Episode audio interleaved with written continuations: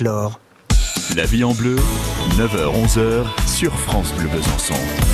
Et comment justement Laure se préparer à bien bronzer? Comment préparer sa peau pour le soleil?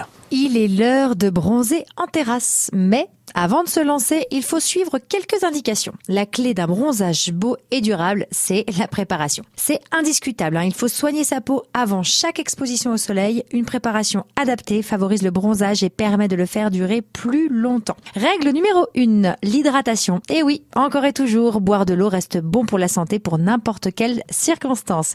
Tout comme l'utilisation d'une crème hydratante ou d'une huile qui reste très fortement conseillée le matin et le soir sur le visage et le corps. Votre peau sera plus souple et plus la peau est hydratée, plus elle sera préparée à une exposition prolongée au soleil.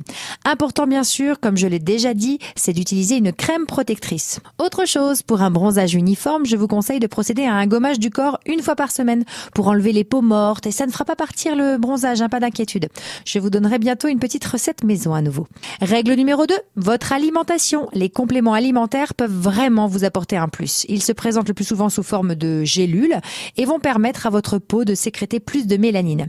La cure doit bien commencer environ deux semaines avant votre départ en vacances pour que ce soit efficace et vous devrez continuer comme une cure pendant vos vacances pour optimiser les résultats. Les gélules sont concentrées en vitamines A, C et E ou bien encore euh, de sélénium. Tous ces composants stimulent le bronzage et favorisent la protection cutanée. Et encore mieux, ces compléments peuvent aussi prolonger le bronzage à condition de poursuivre la cure après son retour. Et pour la version plus économique et encore plus naturelle, il suffit d'adopter une alimentation riche en bêta-carotène, un antioxydant naturel qui est contenu dans les carottes et autres fruits et légumes orangés. Voilà.